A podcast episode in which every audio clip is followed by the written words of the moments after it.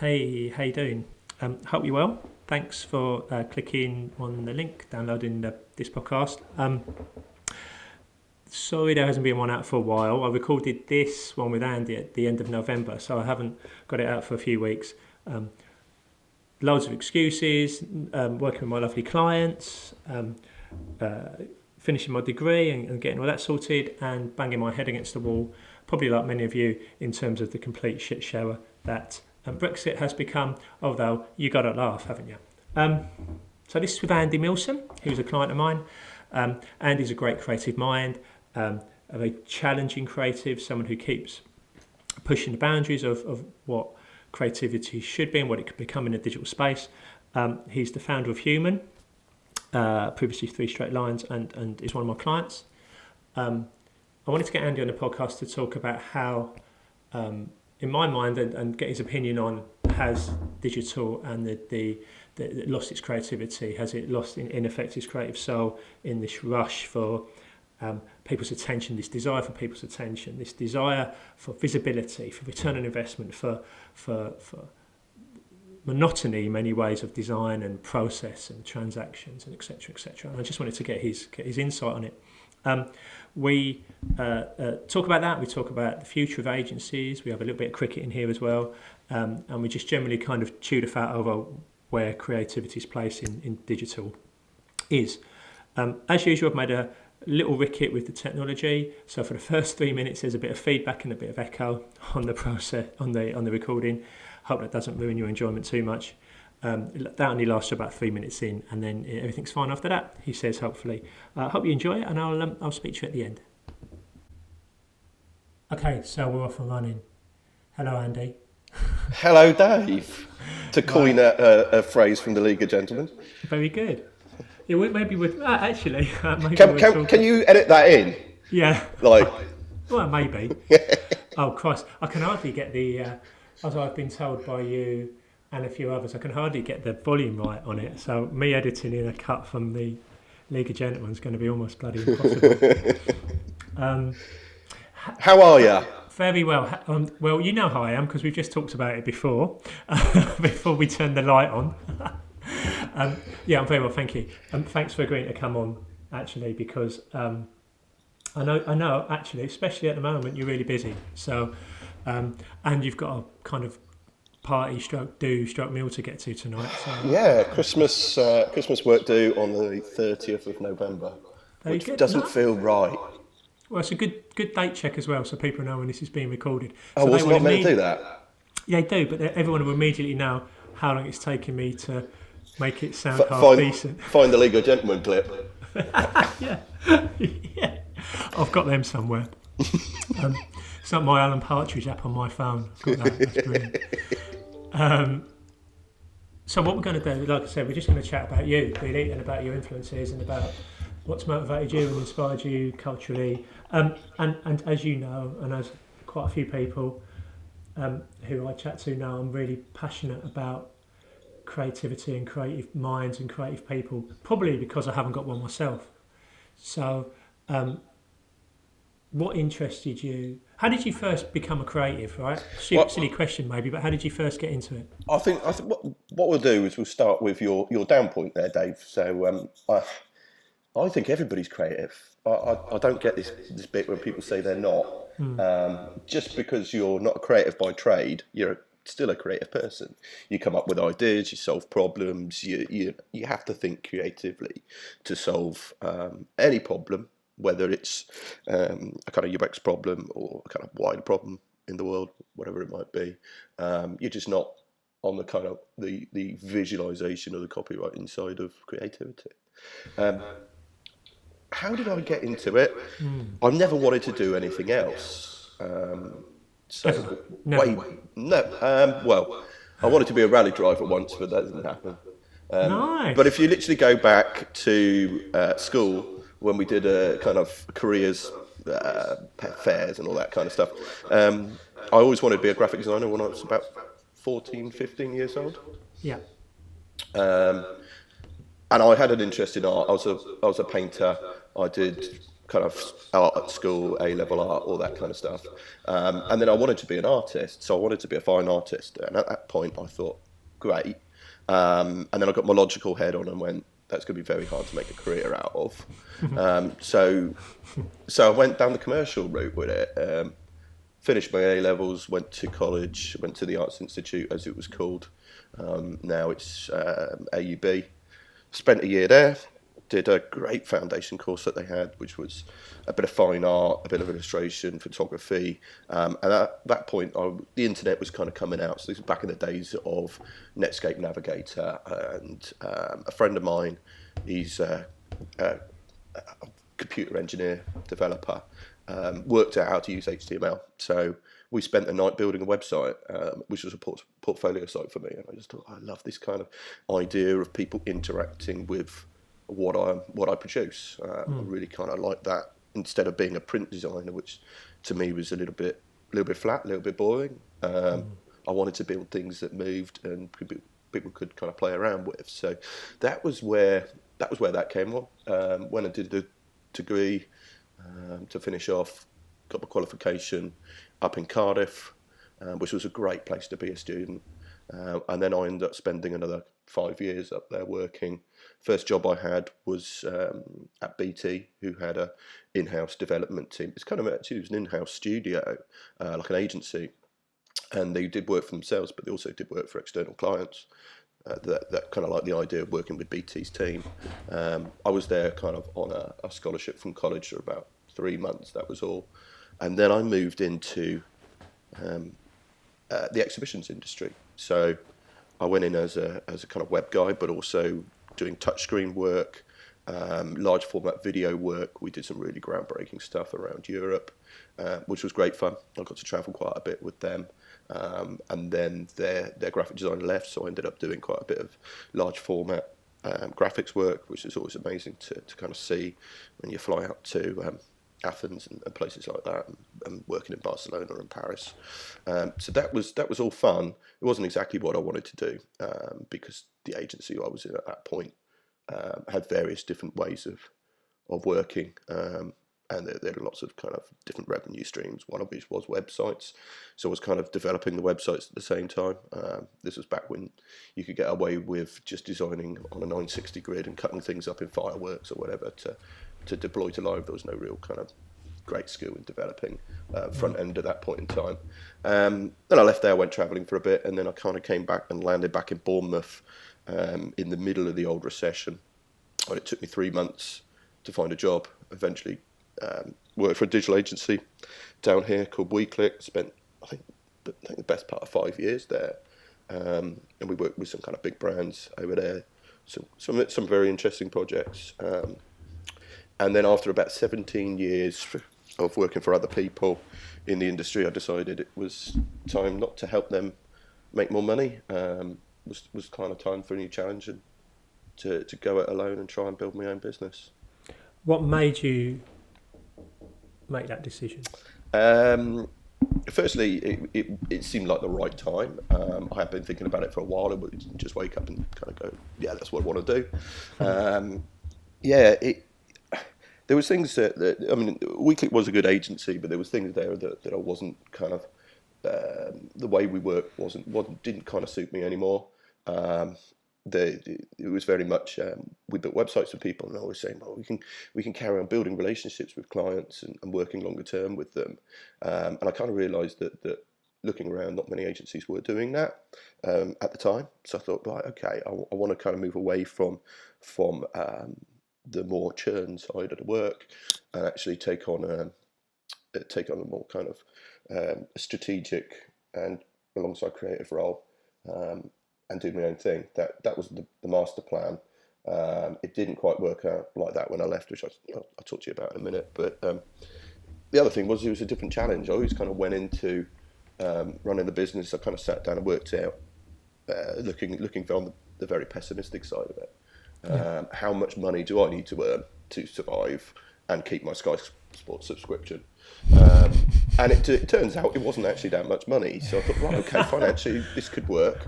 And if it doesn't work, there's so many agencies in, in Bournemouth that you could just slot back into one if you needed to. So it was uh, it was a different challenge, a business challenge, and there's been a lot of challenges along the way. Um, so yeah, so so my setup, as it was three straight lines at the time, was was was a limited company from day one. But I started out for the first year as, as a freelancer, essentially, putting my hand to anything that, that we could do or I could do, um, alongside a few few people that worked kind of closely closely with me. Um, and at that point in time, it was it was digital banner ads, it was yeah. print stuff, a bit of branding work, a bit of web work, some UX, a little bit of strategy. Um, it was basically whatever I could get my hands on, um, and I quickly realised that that that kind of work wasn't difficult to get. You just need to go and speak to people in agencies, and the abundance of, of, of successful agencies in Bournemouth that have that have plenty of work. Um, it, it, you know, I was I was working till two o'clock in the morning um, in my kitchen because I was working at home to start with to keep costs down. Um, getting up at six, going to the kitchen, carrying on again, um, and I quickly realised that, that that's not really what I wanted to do. Um, we had I had some some uh, direct clients. So it was about ten percent of our work was direct clients. About ninety percent was through agencies, um, and then in year two that switched around to to very little agency work, um, and then we we still work with a few agencies now, but they're kind of a select handpicked um, group that we we collaborate with rather than do production for. It's interesting because um, when you talk about the challenge side, I've I've had, as you know, you well know, and quite a few people I speak to well know, I've had opportunities to start up an agency myself, and especially after leaving uh, GC or IA, IA Digital, in happier days, I think there. To be fair, um, it would have been quite easy. I suppose it would have been relatively easy for me to go off and go, okay, right, I'll um, I'll uh, start my own agency, and, and, and when you said, oh yeah, okay, it's a real challenge for me, I can get that. I really understand that motivation for for you and for the guys I work with for Key and Grateful and EUX. I can really get that motivation. But for me, I, I the challenge I kind of wanted to, or I felt like I had to do was how many how many people can I help in the background? I've never I never personally wanted to be the one at the front. I certainly never wanted to be the one with my name in the company in the company's name. Um, so, what what do you think from from your perspective? Why do you think you had that that desire that I haven't got? What what motivated you to kind of really set up your own set up on your own? Is it a bit of ego? Is it a bit of the creative juices running through? You want to be recognised for your creativity. What, what do you think it is? Um, part, I mean, part of it was um, yeah, at the time I'm not done with with creative and uh, strategy and production that side of it. So it was very much kind of coming out of an agency. It, it's it's relatively straightforward to, to step to take. It's not as if I'm taking a startup and rolling with something completely different or, or, opening a cafe or something. It's you know it is what I'm used to. So actually, it's a pretty safe area to step into. Um, there's yeah, there probably is a little bit of ego in it. Um, it's certainly not a money driven thing, although um, the, the, times aren't, aren't bad and we've, we've been quite successful. Um, it, it's more a control thing. So being in control of the work we do, the work we don't do, um, the production of the work. I've, I've, always loved doing really good work for people, and that's kind of one of one of our values, I guess. I mean, it's pretty pretty straightforward value that every agency should have, but um, not perhaps not all agencies do. Um, but it's it's one of those things of going, okay, I'm, I'm, I'm, a bit more in control of, of what we're doing and how we're doing it. Um, and I still love doing great work with people. I think if I was just a, a, a, strategy consultant or um, a kind of consultant creative director, I wouldn't have that same um, enjoyment of working on the projects that I really mm. like doing. That's not to say I won't I won't no, no, step no. into that role at some point in time. Sure. Um, and I also do like the business challenge side of it. So yeah. um, I, I, haven't done any sales ever um, before I started the business. Which, which has been an interest, as I say, challenges. Um, there's a lot of challenges that, that, you kind of you don't even think about. Um, I've got, I'm just looking at uh, kind of things I've got to got to do on my list, and it's it's not it's a to do list that that I ever had working for another agency, and I kind of like that. Somebody said somebody said to me when I started out, and they run agency, and they said, you know, every day is going to be different, Andy, and and that's that kind of really struck with me and still sticks with me. Um, that I'm just thinking every day is different. Whereas at an agency previously, you'd go in and you'd do your hours and you maybe have a meeting and you might do a bit of creative, creative directions and sit, sit down with, with, with the development team or whatever you might be doing. But it, the, the day-to-day was very, you had your role, you had your job and that was it. Um, so perhaps it's not why I stepped into doing it, but it's certainly a... Um, part, a bigger part of the job, which I, which I do. Again, it's it's the challenge. I, I really kind of do like the challenge of doing it. And I actually do. I, I'd, see it more as a challenge than I do kind of see it as running a business. Ah, see, that's really interesting because I think I've been through that. You know, I think I've done that. The the day to day challenges of project managing, looking after clients, sitting down with people far more talented than me in terms of tech and creative and business and trying to put it all together. And I think now, and it's interesting, right?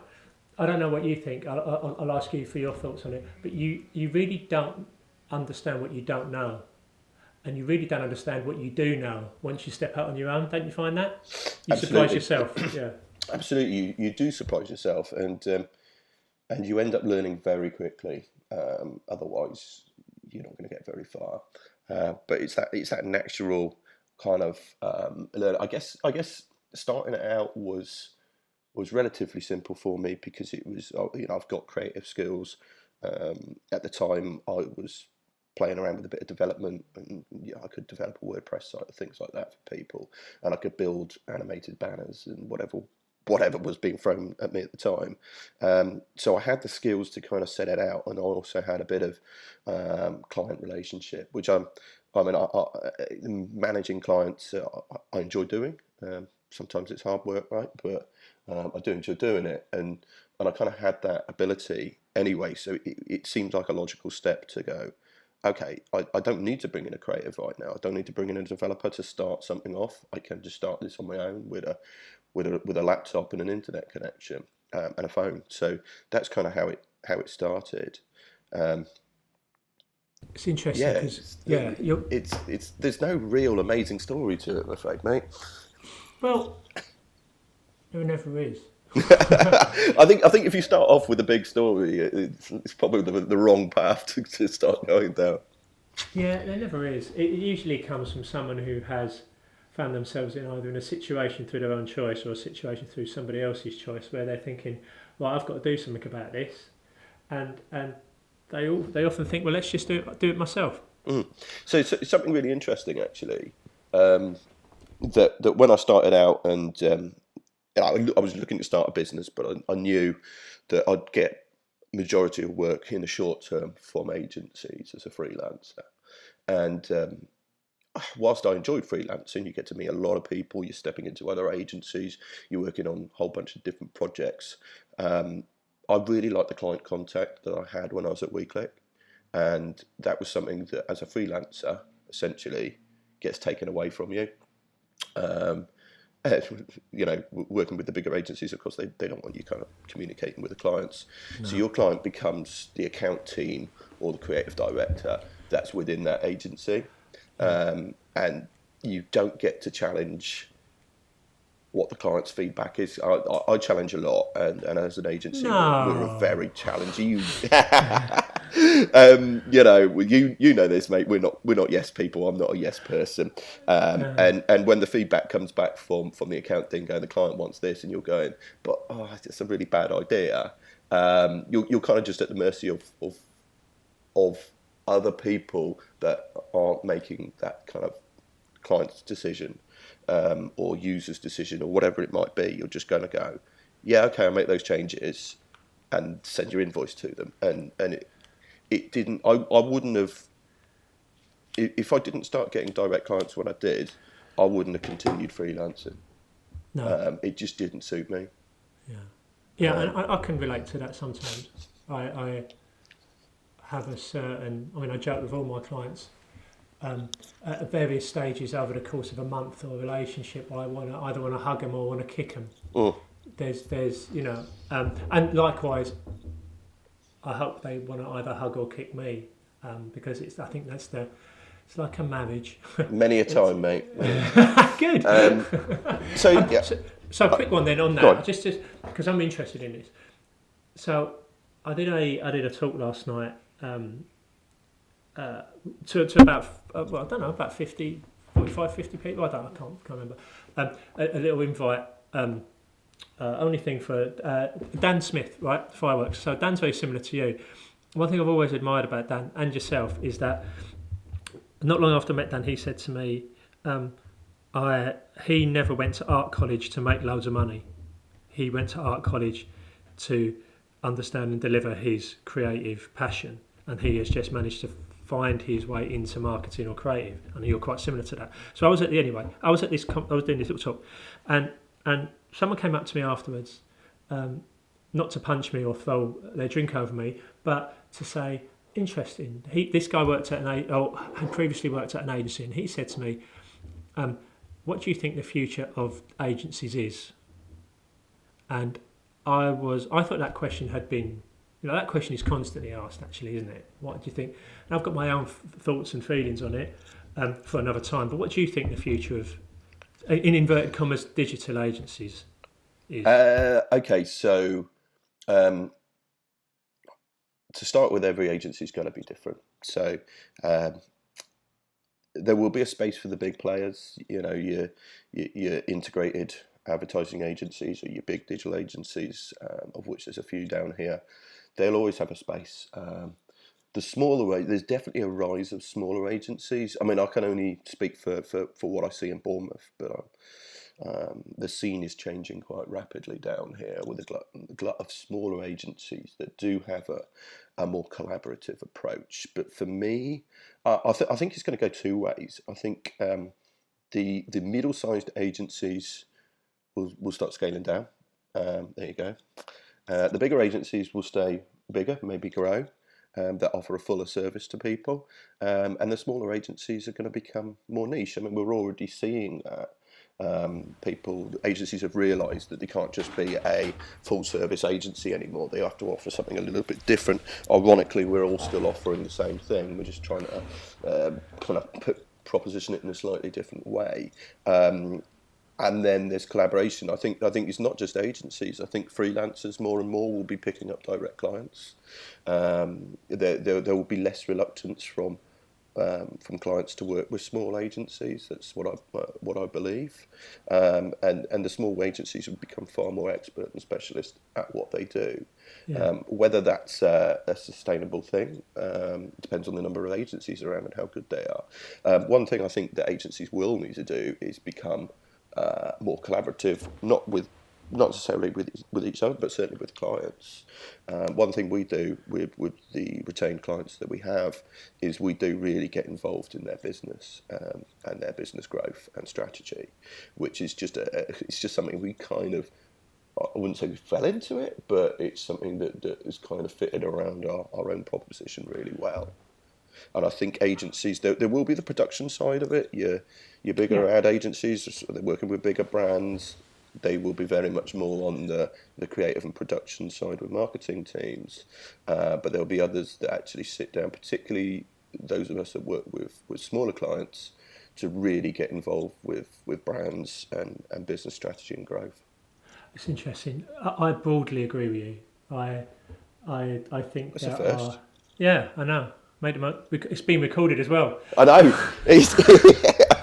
I'm to listen back to that one.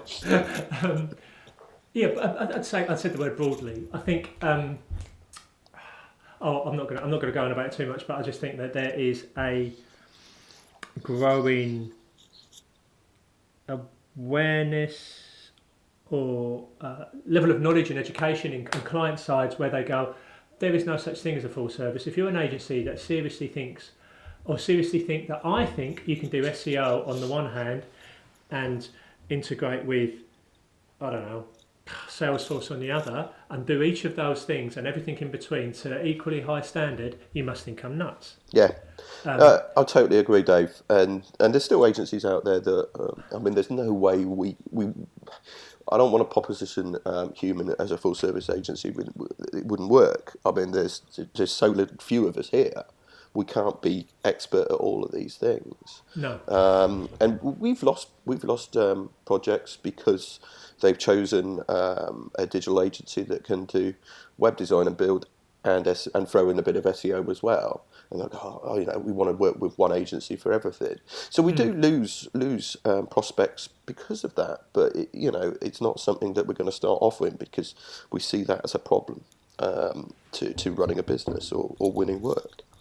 Yeah, I think that's, that's a really good point. We'll have a con we'll have another conversation about the future of agencies. I'd quite like to do a uh, if I if I can like a round table podcast on that with a few guys because I Yeah. think um, I think it's really important. So let's um, put that to one side for a sec and talk about you and talk about your um, your passions in terms of how because I be, I personally believe that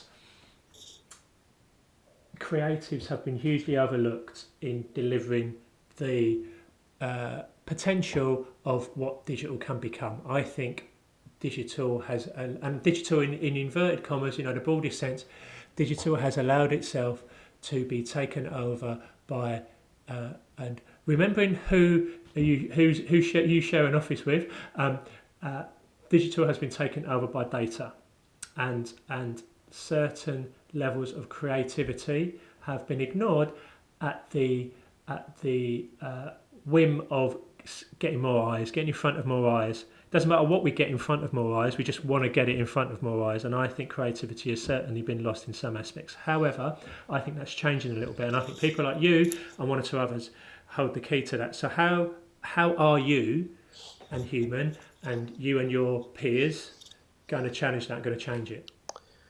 Okay, it's very interesting. So when I Thanks, first mate. when I first started out, I uh, I had this little phrase in my head called creative user experience, which sounds like a, a bit of a, a paradox, but I see creativity as being uh, it's a massive part of the experience. It's not just part of um, your engagement with the brand online. It's just a, a big part of the experience itself. And um, I've seen I've seen user tests around um, black and white wireframes and prototypes, and you just don't you don't get a feel for for how um, how creativity can a increase uh, the experience of someone using a web page, um, but also increase sales and, and button clicks and CTAs and click throughs or whatever the, the data metric that you're going to use to measure the success of something is. So I think it's that that um, emotional side which has got lost a lot along the way um, in in between the kind of prototypes and wireframes and, and data led uh, decision making. Uh, there's a place for all of that uh, in part of the process, but it's it's not the, the, the kind of be all and end all because one thing we we're able to do at Human is is span everything from from kind of research through through idea generation scamping, wireframing, prototyping, whatever it might be for the project, through to creative and front end development, and and that's kind of the reason why we do that is because we do put such a, an important angle on on the creativity part of it, and and it's interesting with the clients that we work with. We we work with. Um, uh, an insurance company called Brightside um, earlier on this year. They came to us for for um, web rebuild, so we did a bit of a strategy session. We did some user testing um, with Experience UX. Um, we did kind of internal workshops, all the research, got all the insights, turned that into IA, then turned it into wireframes, um, and then it got interesting. Uh, so the, the wireframing part of it was a requ- request by the client. Um, we don't always do wireframing these days. Uh, anyway, so so it got to the point of going right. Okay, what route do we go down creatively? And I'd said to um, project lead there, and I said, "You do realise we're going to be developing your brand, involving your brand quite a lot here." And he said, "Yeah, okay." He said, "I can't tell the uh, the CEO that, but but let's crack on," because basically they had a a logo um, which had a black color, a color and an orange color in it, and that was pretty much their brand. So um, we went down some kind of really interesting routes, and they sold insurance for all kinds of things, from fans to taxis to um, bike delivery bike riders, and there was no way we could go down a ph- photographic route with it. Um, it would have just been all over the place and would have been stock photography hell. So we decided to go down a um, illustrative route, which actually really fitted with their audience, and we did a bit of testing around that. But it was a complete brand development piece. Uh, we're actually moving into now, so we're working with with another, ironically, another insurance company. We do have other companies that we work with, uh, but they are another insurance brand that we're currently doing a kind of a rebuild with, rebrand with, but that's off the back of a CRO program. Because as soon as you start redesigning things, you are changing that brand. As soon as you start rewriting copy, you're changing that tone of voice. So, so there's a lot more to it, and um, and we're kind of working out, as as you know, uh, we're working out how to measure um, emotion, emotional impacts of uh, creative and user experience, customer experience. It's interesting. It's, it's a feeling that you share. Someone you and I both know and admire. I think Damien Rees. He um, is. Um, he doesn't quite despair, but at what the web has become in terms of pop-ups and drop-down menus and the way that this so many user journeys are now being completely hijacked by people's desperation to get something in front of somebody at any one time. So, how can creative, aligned with really good uh, UI design and user journey design, how can creative not shove stuff in front of people, but slow them down to appreciate and get a better understanding of what they're being asked to do or what they want to do. How, how you know, because because what's happened recently is haphazardly. Let's chuck a video in there. Let's chuck an image in there. Let's do this, and that just adds to the confusion. So where, you know, I'm not just talking about great, you know, beautiful pieces of creative art and, uh, online, but how can we think differently to lose our addiction to pop-ups and, and, and ads and that kind of you know do you know what I'm getting at I'm not sure I'm making myself crystal clear but no, you're not, mate. But um, let's go from there. Let's go from there. So um, I think I think most people on the podcast, hopefully, hopefully you've got some listeners, um, will be agreeing with this that that creativity in in the majority has fallen out of web design. Um, you look at the majority of sites, and they all they all look the same. Essentially, they've got the same layout, um, hero image at the top, big banner um, with some copy and a CTA. And this, you scroll down the page and things parallax in and all kinds of stuff, but it's pretty much all the same stuff. Um, and which which is okay uh, in a way because there's design patterns out there. Google are doing their best to destroy creativity on the web with um, with material design, which again just seems like a, a set of tools for UX people without really thinking about the power of creativity. Um, you know, there's, there's a certain argument for, for patterns and, and memorable patterns across the web, but I think there is there's definitely a position for something very different that's usable um, out there that, that really kind of grabs people's attention. There was a great piece by um, FedEx a while back that um, that tracked your parcel across America, mm. and you could listen to a soundtrack as it tracked across America through the different states. Nice. So it, it would play kind of country music in, in Nashville and then, I don't know, uh, soul music in New Orleans as it went through there. In some uh, places of Dorset, it'd be Deliverance. You know what would it be in what would be in Dorchester? Sometimes. Um, well, maybe we did. Maybe we need to produce this for Dorset, but, but there is there is. I mean, it's experience, but like how can you wireframe that? No, you can't. Yeah, you know what I mean? Yeah. And it, it, almost the wireframing process and things like that to me have just gone. It's it's become very narrow-minded and limited. And uh, what's the point of wireframing a page um, that's going to look like every other bloody website out there? It just seems like a process for box ticking occasionally if you're not going to test it or really think about problem solving with mm. it. Um, so I think this is there's there's definitely I mean um, you can't don't be afraid of diving straight into creativity and building something that ain't visually um, that that that amazing. You can't wireframe, but it does something with sound or it does something really interactive and cool that you can't even prototype, um, or not with a static prototype anyway. Um, I, I, think I think the web needs to become more creative um, and certainly start delivering something a bit different for people. It's interesting. I, I would agree, and we could talk about it, and we will talk about this. I'm sure. I'd, I'd definitely like to get a to get a round table uh, conversation going with, with, with a few of us and recording that because I think. I mean, it's it, it's like if you ever kind of listen to uh, the guys at Ogilvy, if, if you ever kind of follow them on Twitter or something, they always talk about creativity um, and ideas being the only difference you're ever going to have over the competition. And it's that kind of understanding a brand and advertising and creativity within those those sectors that needs to start really coming into to digital, yeah. um, which which the, the ad companies and the integrated companies out there that, that, do come up with the big ideas and they have the awesome art directors will do some really amazing stuff on the web. Yeah. Um, digital agencies who concentrate less on kind of the advertising side of it and more more um, web production orientated still need to be able to reach that that, that creative angle um, because it's the only point of difference that we're going to have um, moving down the line. That's a good point for us to shift shift from where we are now to forward thinking and think about. Let's broaden it out. Let's let's look because you know we talk about all different kinds of things. If you were to, to, to project forward a few two, three, four years, who knows, two, three, four months, everything could change, right?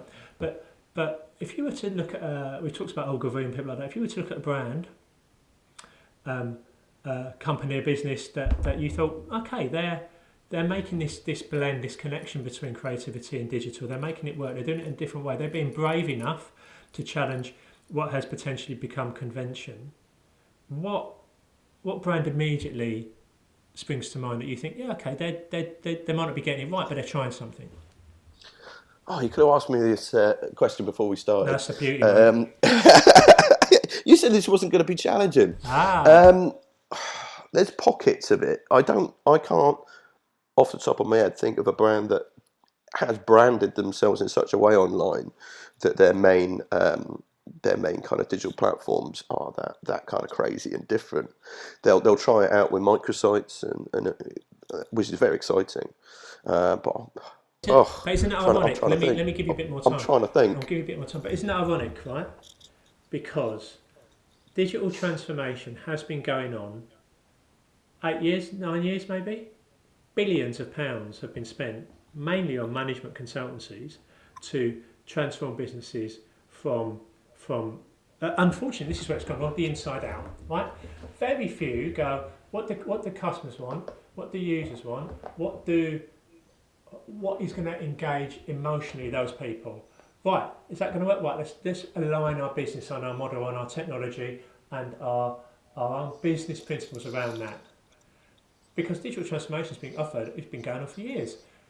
But still, there's not one brand. That, and I agree, I can't think of one of the, I can think of a couple, but I can't think of one global brand that's doing something really good apart from you know apart from the, the obvious candidates, the, you know the tech-based firms. But there's not one historical brand that's going, okay, we're going we're going to shift this around and we're going to make something different, which I think is quite, which kind of basically reinforces what you're saying that the that the web is a very safe area, yeah. and, and people don't challenge themselves, and, and, and, brands don't really challenge themselves. They'll do as I say, they'll do it with a microsite yeah. or something that's a bit safer that they can try something a bit different with.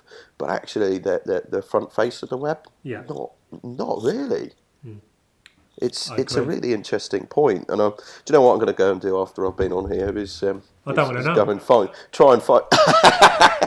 try to try and find a brand out there that's doing something uh, really different with with the front the front facing side of, ah, of their web presence. Um, so let's so let's pause from the web for a minute, and let's me and you have got a, a love of a particular sport. Well, passion really. We know it's more more than love. It's a passion for a particular sport in in, in, in common. So so what?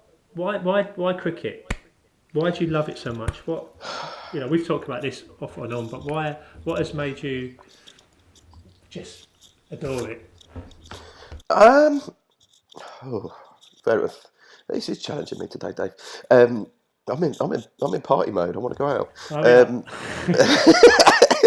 Um, um, what I just, do you know what? I, I, I couldn't tell you about the game itself. What I really like about it, um, but for me, it's um, you know I like a one-day game.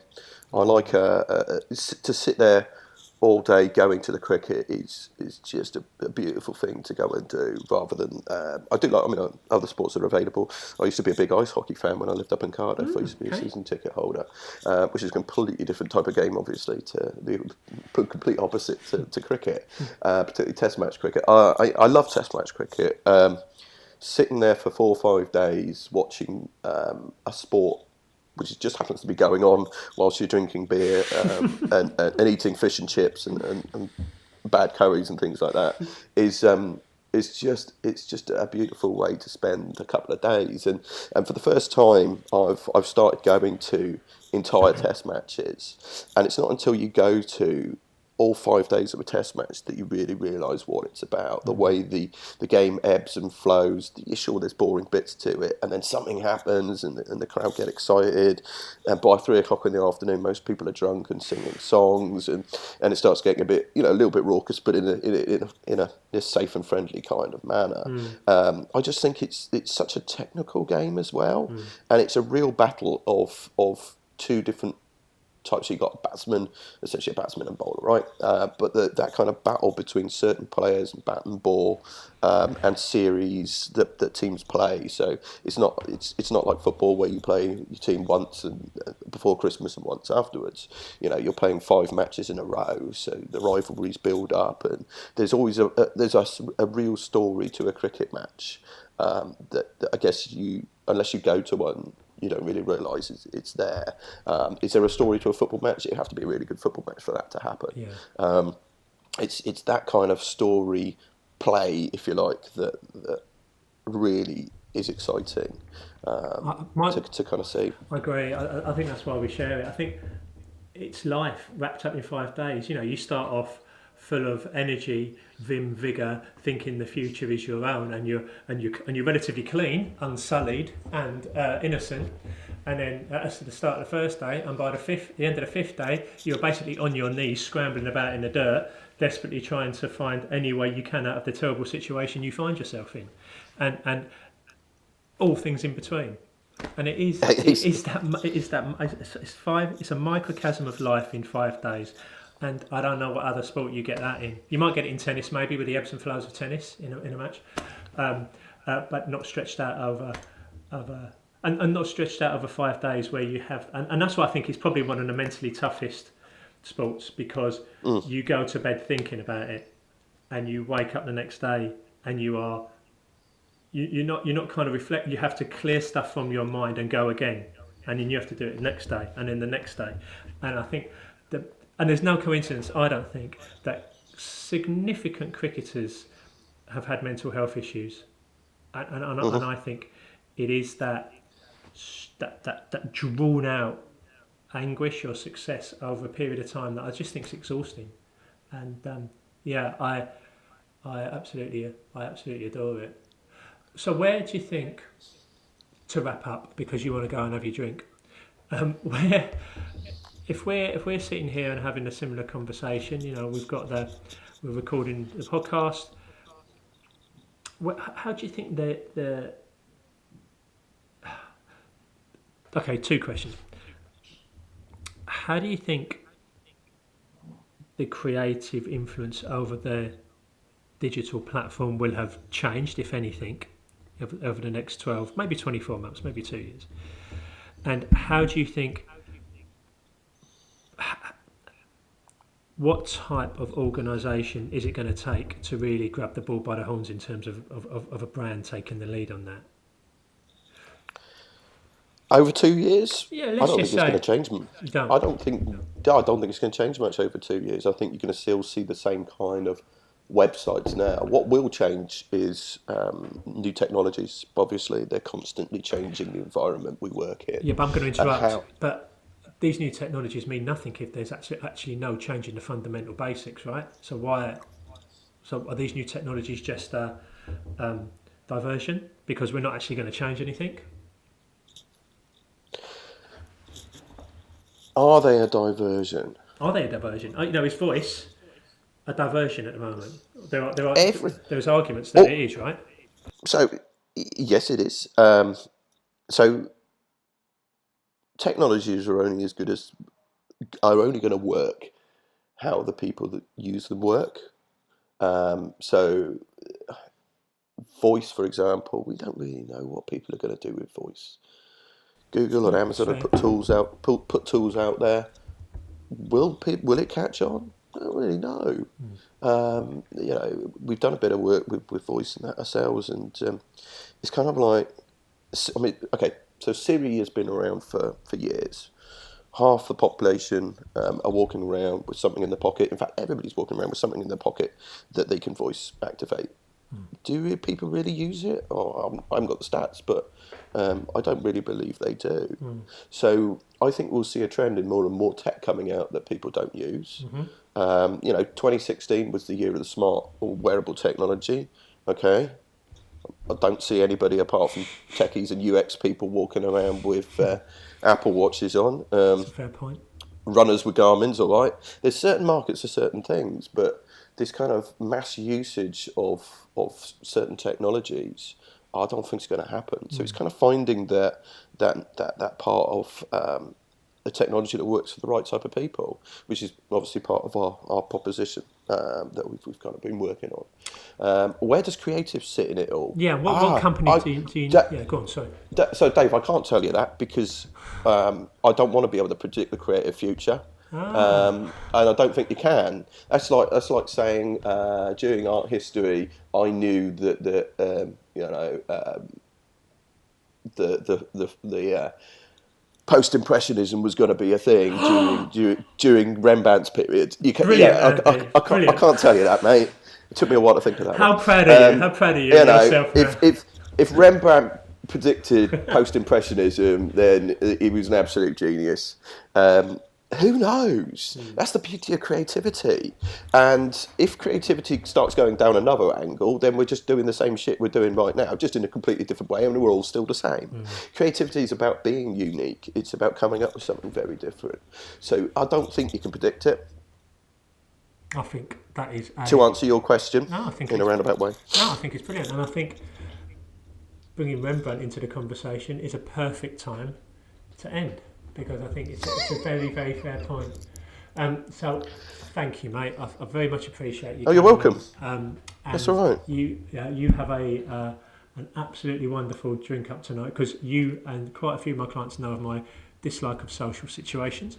Um, Yeah, we haven't invited you. I know that's brilliant. That's what I love. that's what I love about you. We're having our party. You're not coming. Brilliant. Everyone's happy.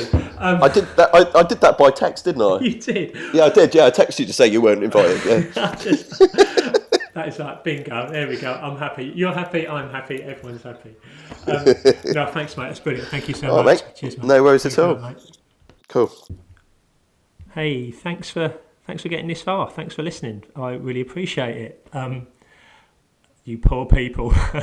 um, so I hope you enjoyed that um, conversation with Andy. It was um, really it always is really interesting for me to listen to creatives, and uh, one of the interesting things that that came up, I thought, was um, sameness in design and sameness in in in digital products, which which is has in many ways restricted the ability of creatives to do something different. And, and actually, Andy did say in the in in the podcast when I actually unfairly, to be uh, to be honest, put him on the spot around any brands doing something different. He went off and looked at some.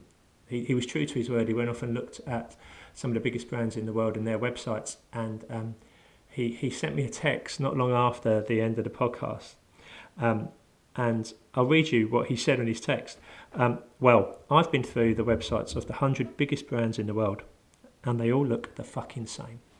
Um, so there you go. They've they're conforming to a to a, a preset set of guidelines, really. And, and actually, Andy touched on material design um, in the podcast, and it's something I'm going to talk about in the new year. Um, but material design is uh, set, it's really kind of pushed by Google. Um, Google is a money making machine, and um, the more people that conform to, to its material design method and mechanism, um, the more money they make. Um, and it's um, it's really interesting angle. But that's for another another podcast. All that's left for me to say is if you listen to this before Christmas, I, I really wish you and your families and your loved ones a really happy Christmas and New Year. If you listen to this after Christmas and New Year, I hope you had a lovely time. There'll be some more newsletters and podcasts coming out soon. Um, but until then, look after yourself and, and take care. Cheers.